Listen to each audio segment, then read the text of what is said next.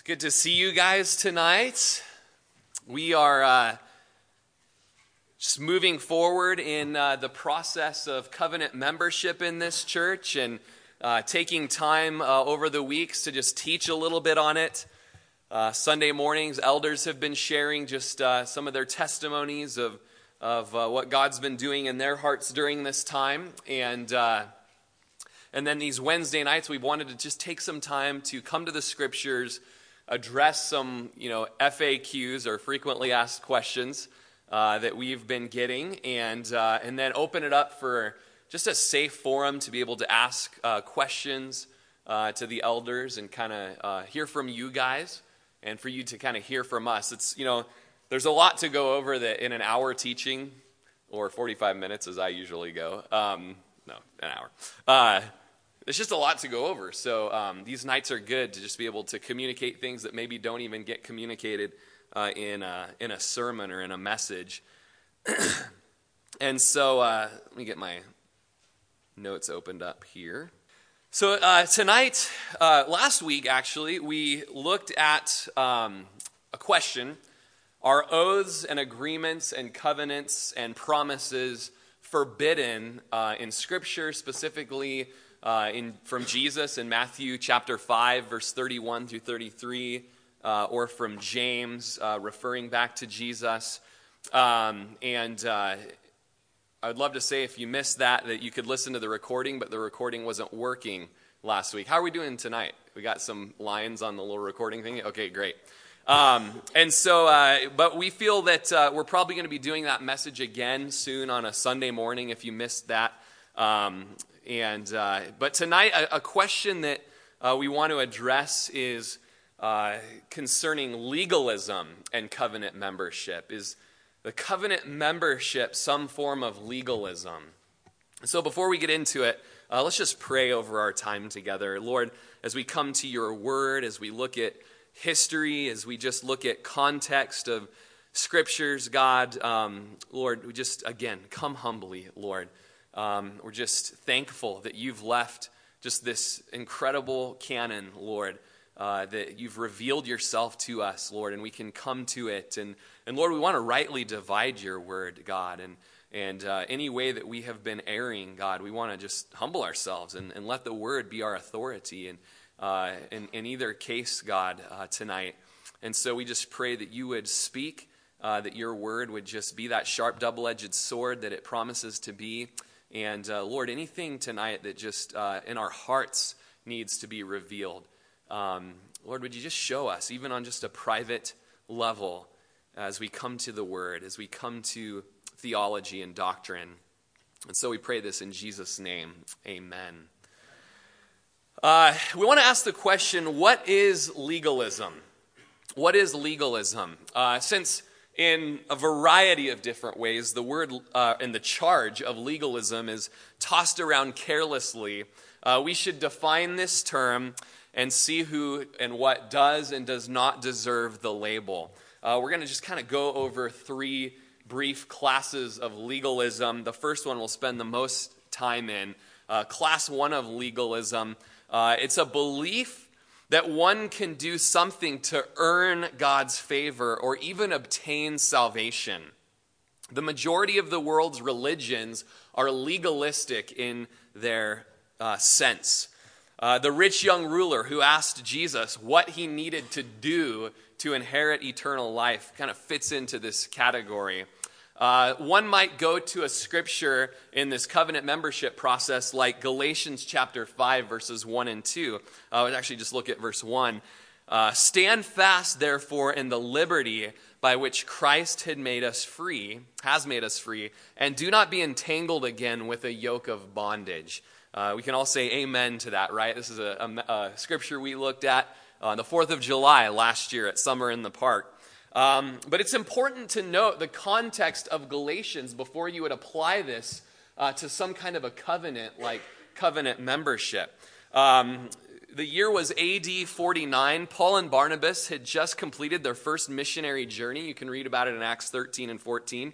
Shortly after their return to Antioch, Jewish Christians came up from Judea They claimed that the Antioch church and its missionaries had been diluting Christianity to make it more appealing to the Gentiles. And so they challenged Paul's authority as an apostle. Some of Paul's accusers went into the churches in Galatia and insisted that the converts had to be circumcised and follow the Jewish laws and customs in order to be saved. According to these people called Judaizers, the Gentiles had to become Jews before they could become Christians. And this caused a lot of confusion within the churches Paul and Barnabas had planted in Galatia. Uh, and so Paul wrote the book of Galatians uh, to the churches in the region of Galatia in response to this threat. He explains how the Jewish laws and customs won't bring about salvation, that a person is only saved by grace through faith. And so the theme of Galatians is, don't depart from grace. Now, the verses immediately following Galatians five one help to explain this a bit more. It goes on to say in verse two, "Indeed, I, Paul, say to you that if you become circumcised, Christ will profit you nothing. And I testify again to every man who becomes circumcised that he is a debtor to keep the whole law. You have become estranged from Christ, you who attempt to be justified by the law. You have fallen from grace. For we through the Spirit eagerly wait for the hope of righteousness by faith." And so we have the context of chapter five here, just in the surrounding verses, that the issue here was going back to circumcision in order to be saved. And Paul says, essentially, if you are circumcised with that heart in mind, that you are relying now upon works for salvation, Jesus profits, uh, profits nothing. And if you're going back to the law for this works-based salvation, you're a debtor to keep the entire law. As Paul wrote this, it was probably shortly before the meeting in front of the Jerusalem Council in A D fifty-four, which settled the law versus grace controversy. Uh, in Acts chapter fourteen, verse twenty-six through chapter fifteen, verse twenty-nine, we're not going to read the whole thing, but Paul's on his way back from his first missionary journey. He sails to Antioch, where he'd been commended to the grace of God for the work they'd completed. And when they'd come and gathered the church together, they reported all that God had done with them and that he'd opened the door of faith to the Gentiles. And so comes back to Antioch after his first missionary journey, incredible rejoicing that just a work of the Holy Spirit had happened and that Gentiles were being converted to Christ. And so they stayed there a long time with the disciples. And so this is kind of the context of the Galatian letter. But then chapter fifteen, verse one, there's kind of a dun-dun-dun music happening as you read the historical account. "Certain men come down from Judea and taught the brethren, unless you are circumcised according to the custom of Moses, you cannot be saved." So this is one of the real first instances of legalism that we see trying to creep into the church uh, is found uh, as the Gentiles are coming to Christ, and these uh, formerly Jewish uh, believers are struggling in their own theology of how to balance, you know, the law and grace. And so uh, the the key phrase here is at the end of verse one: uh, "You cannot be saved."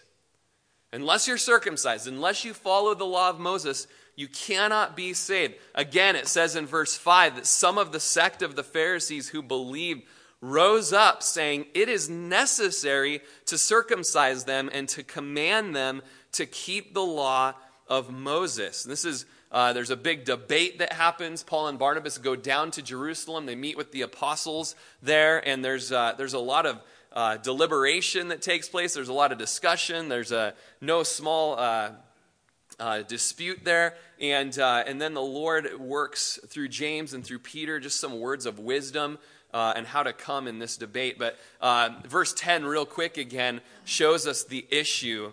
"Now therefore, why do you test God by putting a yoke on the neck of the disciples, which neither we nor our fathers were able to bear?" And so what's happening is the Judean uh, Judaizers are heading up to Antioch, and they're trying to put a yoke of legalism, a yoke of works-based righteousness upon the Gentile converts there. It's a yoke that, that nobody in the Old Testament was ever able to keep. Romans chapter eight, verse three says that, that what the law could not do and that it was weak in the flesh, God did by sending his own Son in the likeness of sinful flesh. And, and Jesus there uh, was the fulfillment of the law uh, for us. Uh, even in verse twenty-eight of this historical account, uh, as the disciples lay out that, no, you do not need to be circumcised to be saved, as they write a letter out, but they do say, it seems good to the Holy Spirit and to us, in the letter, to lay upon you no greater burden than these necessary things, that you abstain from things offered to idols, from blood, from things strangled, and from sexual immorality. If you keep yourselves from these, you will do well. Farewell. So these Jewish Christians, these Judaizers, uh, and, and you might, it's it's a debate whether you could even call them Christians due to their theology here. Um, they taught the Gentiles may become Christians, but only after first becoming Jews and submitting to all Jewish rituals, including circumcision. Now, Paul preached in Acts chapter thirteen, verse thirty-nine, that by him, by Jesus, everyone who believes is justified from all things from which you could not be justified by the law of Moses. And so Paul preached that, that there was no salvation, there was no justification Uh, through the works of the law, uh, because we know that every man has fallen short from the glory of God, having broken uh, even one of these commandments, James tells us. Uh, they've broken all of them. And so these certain men come down and they teach that Jesus saves us, but only after we've done all that we can do to keep the law of Moses. Now, Paul taught a man could only be right with God on the basis of what Jesus had done. And so a message from these Judaizers of you cannot be saved made this issue a non-debatable issue. This was not a side issue. It had to do with salvation itself. This was not an open-handed matter, a matter that there could be disagreement among believers, with some believing you must put yourself under the law and some believing it wasn't important. This was an issue that went to the core of Christianity. It had to be resolved. And so in Jerusalem, these men who used to be Pharisees, struggling, began to teach this false gospel. In Lystra, in Acts chapter fourteen, Paul and Barnabas would not allow pagans to merely add Jesus to their pantheon of Roman gods. The commandment that they had to turn from their vain gods to the true and living God, Acts fourteen fourteen. And so now in in Jew, Jew in uh, Jew country, excuse me, in Israel, the Pharisees who'd been Christians, had become Christians, had to do the same thing. They also had to turn. They also had to repent. From their efforts in trying to earn their way to God by keeping the law, they needed to now look to Jesus. They couldn't just add Jesus and say, Jesus helps me to justify myself through keeping the law. That's a works-based righteousness. That is a form of legalism. In Galatians chapter two, verse sixteen, we read that we know that a man is not justified by the works of the law, but by faith in Jesus Christ. Even we have believed in Christ Jesus, that we might be justified by faith in Christ and not by the works of the law. For by the works of the law, no flesh will be justified. James' decision that Gentile believers should not be under the Mosaic law is also tempered with practical instruction in the letter to all of these Gentiles. The idea in this was that it was important that Gentile believers not act in a way that would antagonize the Jewish community in every city and destroy the, the church's witness among the Gentiles and among the Jews. If the decision is that one does not have to be Jewish to be a Christian, it must also be declared that one does not need to forsake the law of Moses to be a Christian. Yet immediately following, in Acts chapter fifteen, the circumcision debate, Paul takes a new disciple on named Timothy in Acts chapter sixteen. And what does he do with Timothy immediately following all of this circumcision rigmarole? What does he do? He circumcises Timothy. He does this not out of legalism, but out of a witness and out of a testimony to the Jews. We read of it in Acts sixteen, one through five. He came to Derbe and Lystra, and behold, a certain disciple was there named Timothy, the son of a certain Jewish woman who believed, but his father was Greek. He was well spoken of by the brethren who were at Lystra and Iconium. Paul wanted to have him go on with him, and he took him and circumcised him because of the Jews who were in that region, for they all knew that his father was Greek. And as they went through the cities, they delivered to them the decrees to keep. Isn't that interesting? Big, huge church debate issue in a regional context. He goes off from there, immediately finds a half-Jew, half-Greek uh, guy named Timothy, young guy, about fifteen years old, and circumcises him for the Jews. It was going to be a testimony. It was for the kingdom of God that Timothy was uh, circumcised. And in the midst of all the circumcision, they're handing out a letter that says, you don't have to be circumcised to be saved. And what is the result of that? Verse five tells us that the churches were strengthened in the faith and increased in number daily. Now, in another place, another disciple named Titus refused to be circumcised.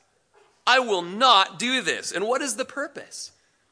In Galatians two three, yet not even Titus, who was with me, being a Greek, was compelled to be circumcised. And this occurred because of false brethren secretly brought in, who came in by stealth to spy out our liberty, which we have in Christ Jesus, that they might bring us into bondage, to whom we did not yield submission, even for an hour, that the truth of the gospel might continue with you.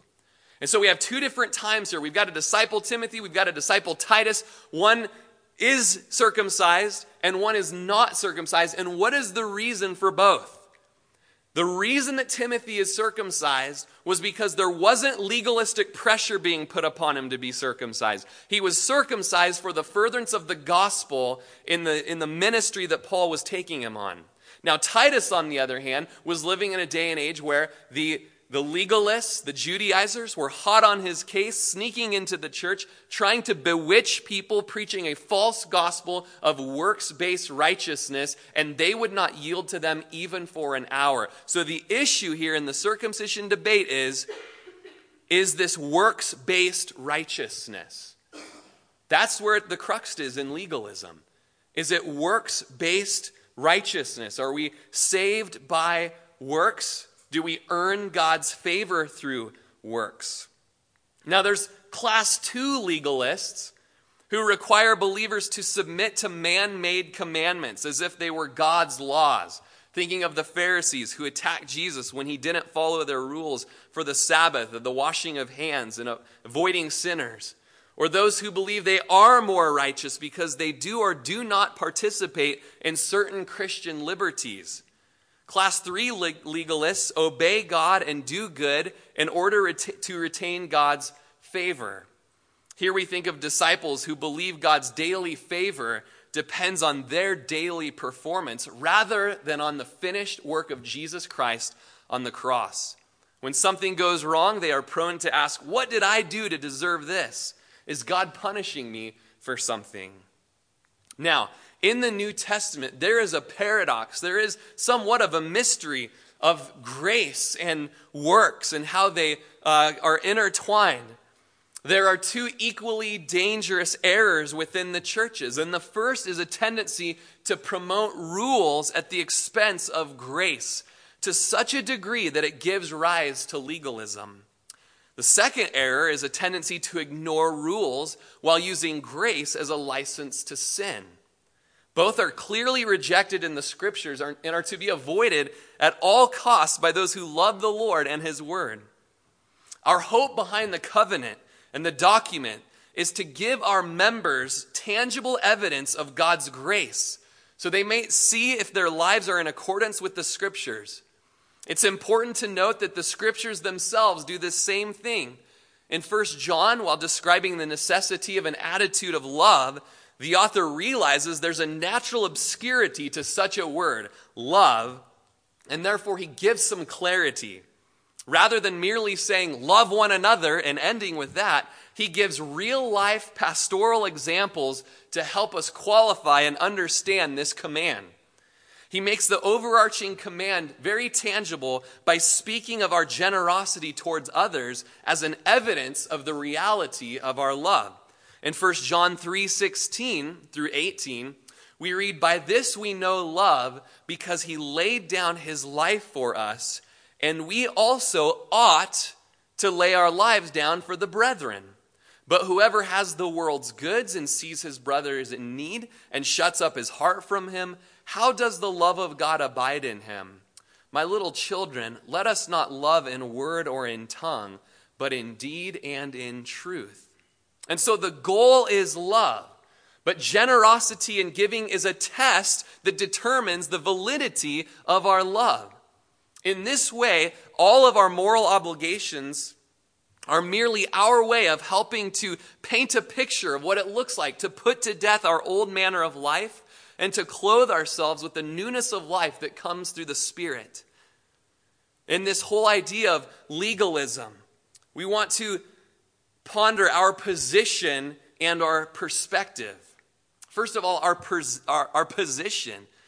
We must keep in mind that the covenant membership is in no way intended as a means into the relationship with God. Positionally speaking, those to whom the covenant is addressed are those who have already tasted of the goodness of the Lord through the regenerating work of the Holy Spirit.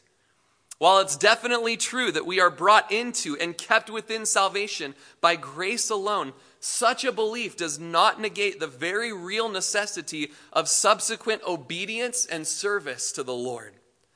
This is the exact struggle that most of the writers in the New Testament battled.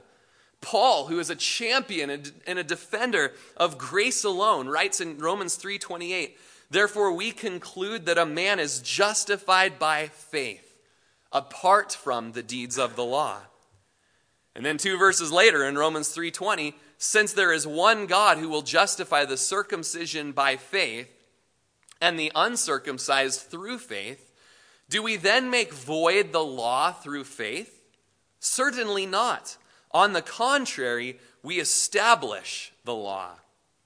Paul wrote in Romans six, "What shall we say then? Are we to continue in sin that grace may abound?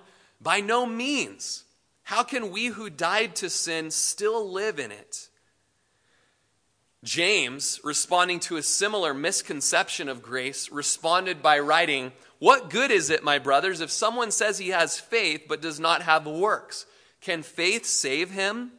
In case you're curious, he expects the answer to be no. That type of faith does not save. Elsewhere, he calls such a faith dead and useless. Well, why don't we look at this James passage in James two fourteen? "What does it profit, my brethren, if someone says he has faith but does not have works? Can faith save him? If a brother or sister is naked and destitute of daily food, and one of you says to them, 'Depart in peace, be warm and be filled,' but you do not give them the things which are needed for the body, what does it profit? Thus also faith by itself, if it does not have works, is dead. But someone will say, 'You have faith and I have works.' Show me your faith without your works, and I will show you my faith by my works. You believe that there is one God, you do well. Even the demons believe and tremble. But do you want to know, O foolish man, that faith without works is dead? Was not Abraham, our father, justified by works when he offered Isaac, his son, on the altar?" That's a tough verse, so I want to pull it apart just for a second. Abraham was justified by faith long before he offered up Isaac. Genesis chapter fifteen, verse six. "But his obedience later on in offering Isaac demonstrated that he really did trust in God." Verse twenty-two says, "Do you see that faith was working together with his works, and by works faith was made perfect?" Faith and works, as I would take another pause, faith and works cooperated perfectly together in Abraham. If he never had believed God, he never uh, he could have never done the good work of obedience that was asked in offering Isaac. As well, his faith was shown to be true. It was completed. It was made perfect, James says, by his obedient works. The faith only that will not justify a man is faith that is without works, a dead faith. But true faith, living faith, is shown by is shown to be true by good works. That alone will justify. John Calvin says, but James has quite another thing in view, even to show that he who professes that he has faith must prove the reality of his faith by his works. Doubtless, James did not mean to teach us here the grace, or excuse me, the ground on which our hope of salvation ought to rest, and it is this alone that Paul dwells upon. Works must accompany a genuine faith, because genuine faith is always connected with regeneration, being born again, becoming a new creation in Christ Jesus. And if there's no evidence of a new life, there was no genuine saving faith. As Charles Spurgeon is reported to have said, the grace that does not change my life will not save my soul. James goes on to say in verse twenty-three, and the scripture was fulfilled, which says, Abraham believed God and it was accounted to him for righteousness, and he was called the friend of God. You see then that a man is justified by works and not by faith only. Likewise, was not Rahab the harlot also justified by works when she received the messengers and sent them out another way? For as the body without the spirit is dead, so faith without works is dead also. James thinks that it's impossible that someone can genuinely have saving faith with no works, but someone can say he has faith and fail to show forth good works. So the question is valid, can that kind of faith save him? Now, James wrote to Christians from a Jewish background who discovered the glory of salvation by faith. They knew the exhilaration of freedom from works righteousness, but then they went to the other extreme of thinking that works didn't matter at all. James did not contradict Paul, who insisted that we're saved not of works. James merely clarifies for us the kind of faith that really saves. We are saved by grace through faith, not by works, but saving faith will have works that accompany it. As it's been said, faith alone saves, but the faith that saves is not alone. It has good works with it. Paul also understood the necessity of works in proving the character of our faith. He wrote in Romans four two, for if Abraham was justified by works, he has something to boast about, but not before God. And Titus three eight says, this is a faithful saying, and these things I want you to, aff- to affirm constantly, that those who believe in God should be careful to maintain good works. These things are good and profitable to men. The great reformer and champion preaching of salvation by grace through faith alone, John Calvin, understood James's point as he writes, but James has quite another thing in view. Oh, excuse me, I'm repeating a, a quote again. Apologize. The apostles were concerned that we would misinterpret grace as a license for sin or idleness. And so the covenant for us is not intended for those who are in a position of disbelief, but for those who are already in Christ. Our position is crucial. Secondly, perspective. Perspective. We as followers of Jesus have not only the responsibility, but also the opportunity and the privilege to respond to his commands and imperatives with glad obedience. This is what's important about perspective, that the membership covenant simply enlightens us to opportunities of obedience to live out his design for the local church. We should desperately want to be conformed to the image of Christ. We should fervently desire to put off the old self, which belongs to our former manner of life and is corrupt through deceitful desire, and to be renewed in the spirit of our mind, and to put on the new self created after the likeness of God in true righteousness and holiness, as Ephesians four twenty-two says. We will fight for that because the scriptures say that we must and can fight for that. Granted, we do not fight alone. Our help and hope is the Spirit of God, but we battle nonetheless. The sinful flesh wants nothing to do with God and his holiness. It is by nature opposed to the Spirit and his work in us, Galatians five seventeen says. When we fall into sin, we feel the enticement of worldly desires. We should not remember the covenant and think, oh yeah, I signed something that says I need to confess to this. Rather, we should remember the scripture which promises grace to those who bring their struggles into the light. And we should long for that grace. We should remember that we have the opportunity to fellowship with God and that unconfessed sin inhibits us from the fullness of that communion. All that we have done in this membership covenant is tried to sum up what Jesus has told us regarding following him. We are not adding to scripture. We are not negating grace. We are not promoting legalism. We are simply saying these are a few areas in which we have the opportunity to gladly obey the sweet commands of our Lord. When you read through the membership covenant, don't think, oh, I have to do all this. Instead, think, I get to do all this because of the gospel. Perspective is important. In the end, we want to command love, or excuse me, commend love for Jesus Christ. But this love must not and cannot be separated from obedience to his commands. As he said, if you love me, you will obey my commands. Now we have examples in scripture of such imperatives, such necessary actions. We have always taught here at Calvary Chapel that the redemptive indicatives of scripture always lead to moral imperatives. In other words, in light of the wonderful news of salvation and the means God has gone through to bring about redemption from a broken, rebellious, and sinful state to adoption as sons and daughters of God, our lives ought to be marked by many labors of love, service, and holiness. These things are never done in order to gain salvation or favor with God, but rather to spring forth because of the free salvation and favor that God has already won through grace.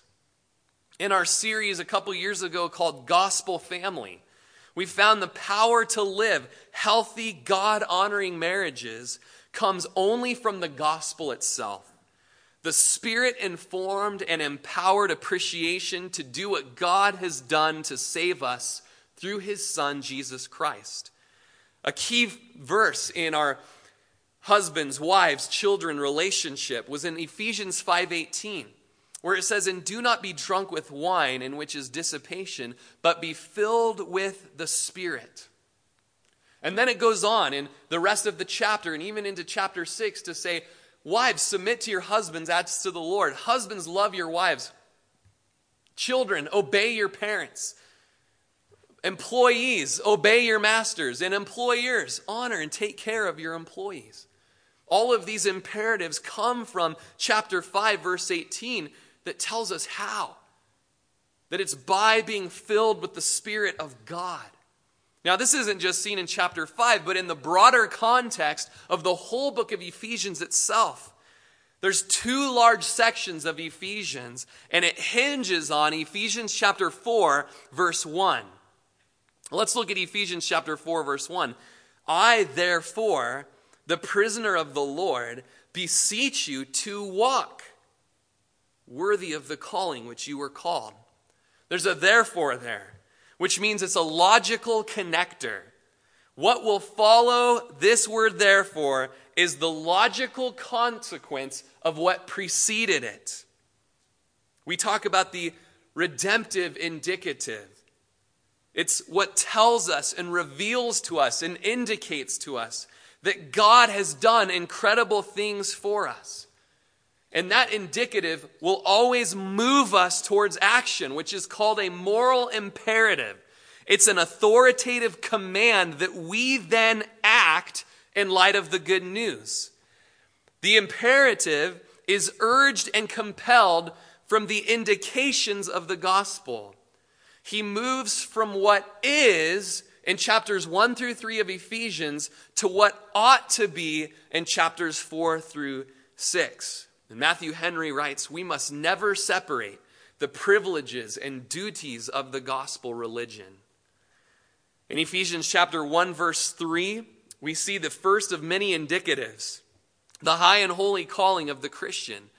We won't go through all of them for the sake of time, but I just want you to get the gist of it.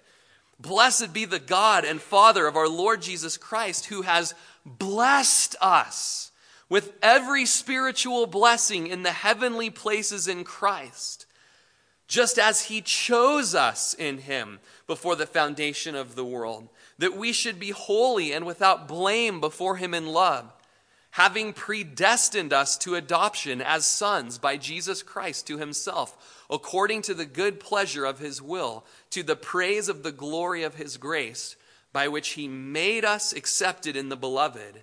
In him we have redemption through his blood, the forgiveness of sins, according to the riches of his grace. Then you jump down to verse eleven. In him we also have obtained an inheritance, being predestined according to the purpose of him who works all things according to the counsel of his will. Verse thirteen, in him you also trusted after you heard the word of truth, the gospel of your salvation, in whom also having believed, you were sealed with the Holy Spirit of promise, who is the guarantee of our inheritance until the redemption of the purchased possession to the praise of his glory.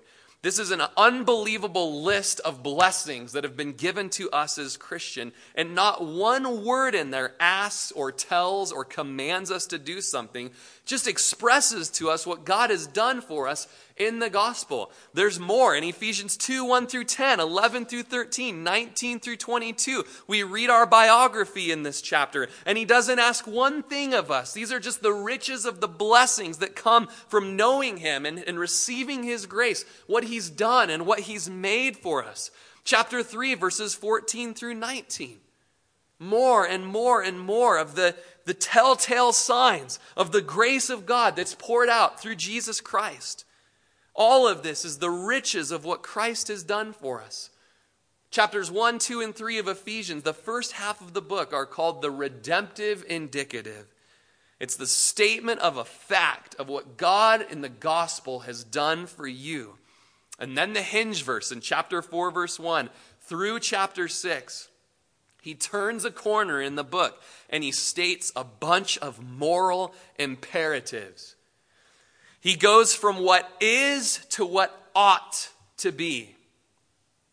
Paul says, let there be unity between what God has done for you and what you were called to do.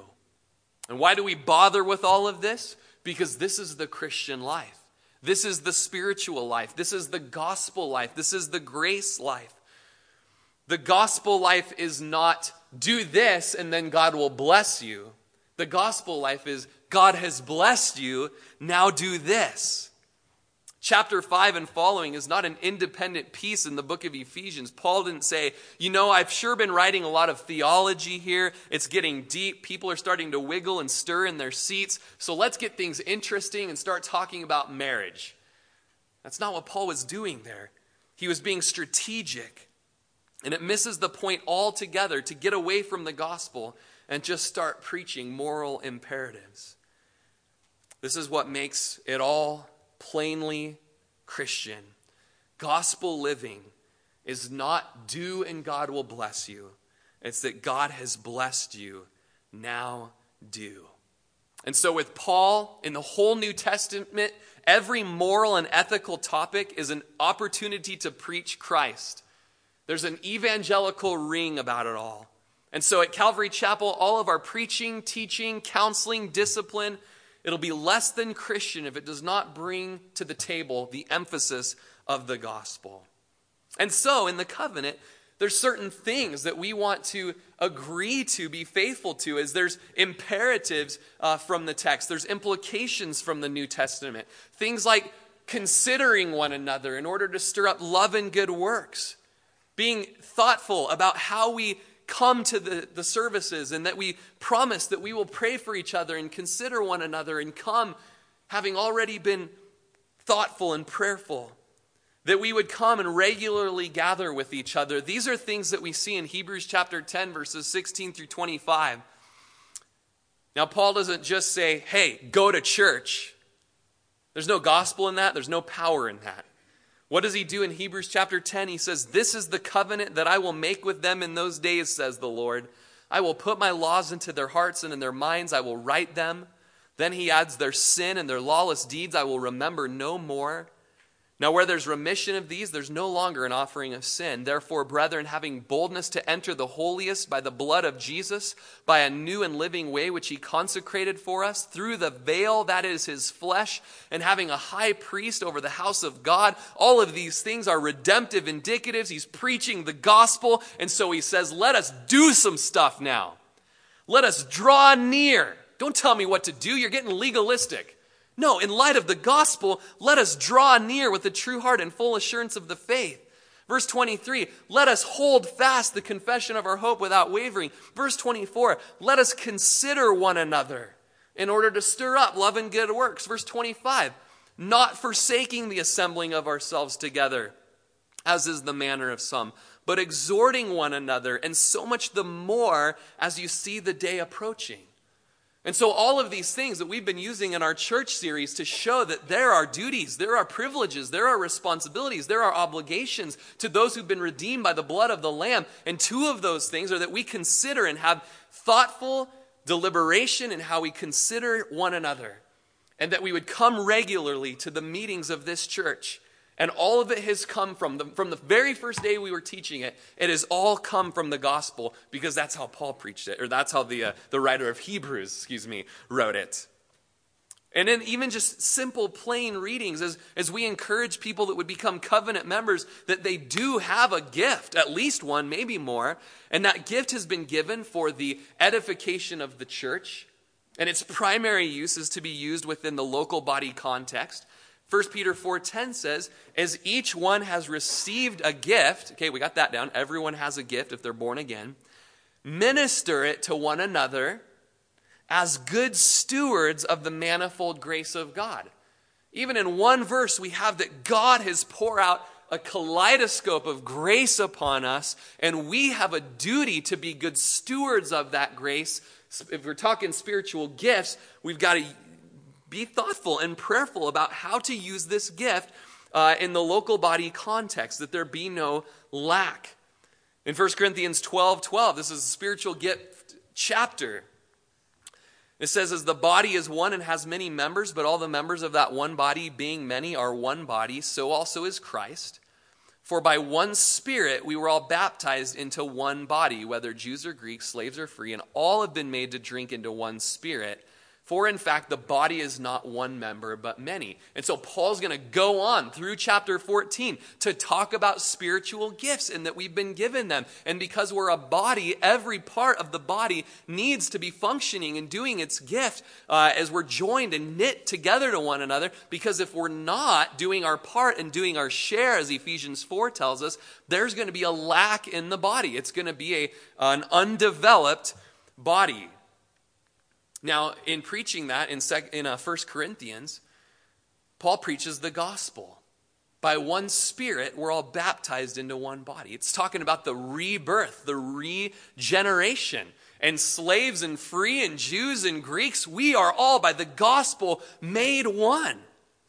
And because of that, it goes into the body's not one member, but many members, and every part has its share. As we talk about the responsibility of stewarding our resource and being generous givers. Second Corinthians eight, verses nine through eleven. These are just incredible gifts on, uh, excuse me, books, chapters on uh, benevolent giving.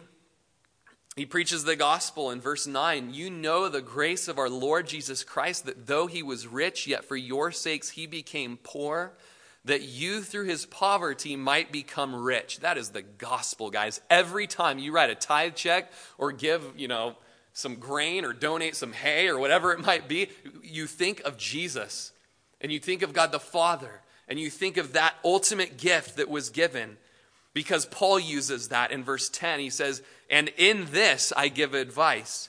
It is to your advantage not only to be doing what you began and were desiring to do a year ago, but now you also must complete the doing. And so he goes on to just remind them that you remember a year ago that you guys were all stoked and excited to get some gifts together to take back to, to Judea to minister to the saints there. And now you've totally forgotten about it. In chapters eight and nine, you guys are spankings on the Corinthians' bottom because they had been slacking and lacking.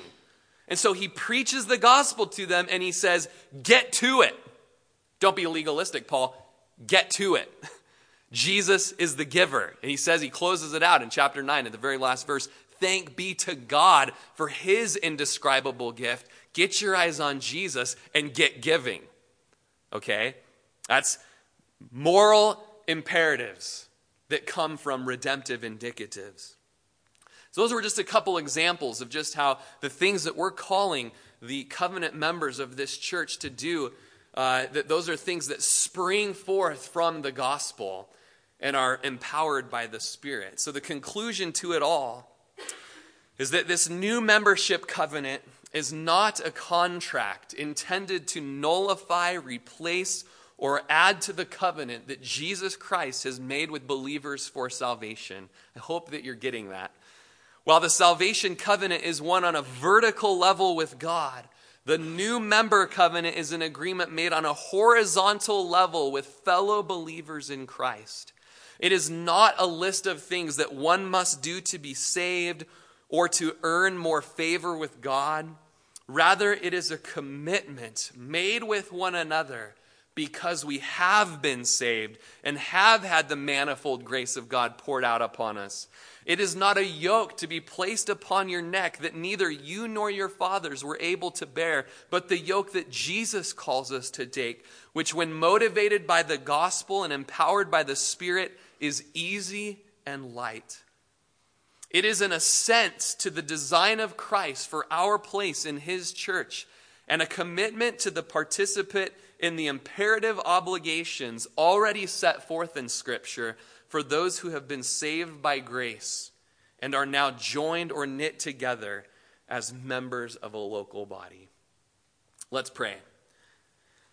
Lord, as we just get a glimpse of legalism from Galatians and from Acts chapter fifteen, Lord, Lord, as we see the, the Judaizers and their struggle coming out of uh, just the the religious machine of Judaism, not fully understanding grace.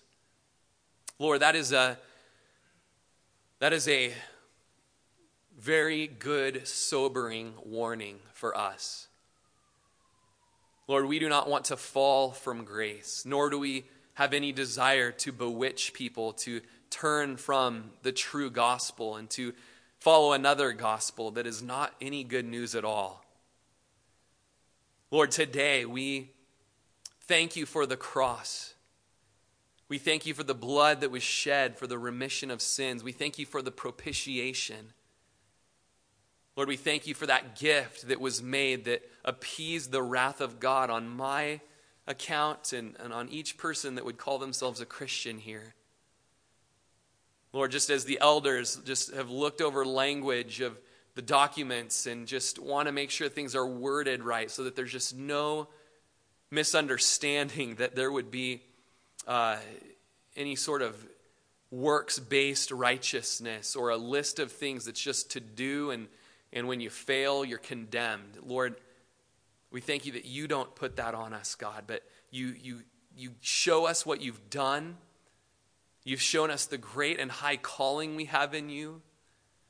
And Lord, by your Spirit and by the imperatives in Scripture, you move us towards many just incredible works, God, so that you can be glorified in a Christian's life. And so, Lord, while this is a this is a topic that um, just to hear the the great preachers and the theologians teach, it's so deep. It's so deep, Lord. Would you help us? Help us in our minds to just discern and to wrap our, our minds around the gospel of grace. But Lord, also the commandments of the Lord Jesus that are to be obeyed and lived out in our lives.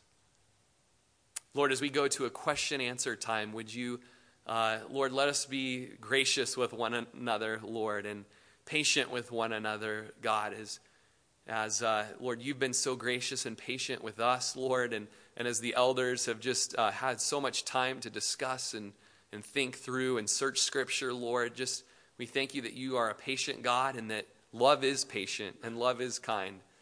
And so, Lord, would you just do a work of your Spirit here tonight at the Wednesday night uh, gathering of uh, of just bringing clarity. Um, Lord, any confusion, Lord, or any fear that comes from the wicked one or anything that's of the flesh, that's of the American dream, that's kind of got this independent, you know, don't don't touch me, don't get in my space, isolationism, Lord. Lord, would you just cast that away even tonight, Lord? Thank you, God, that you've saved us into a community, and a community is what's gathered here in this place. We pray this in Jesus' name. Amen.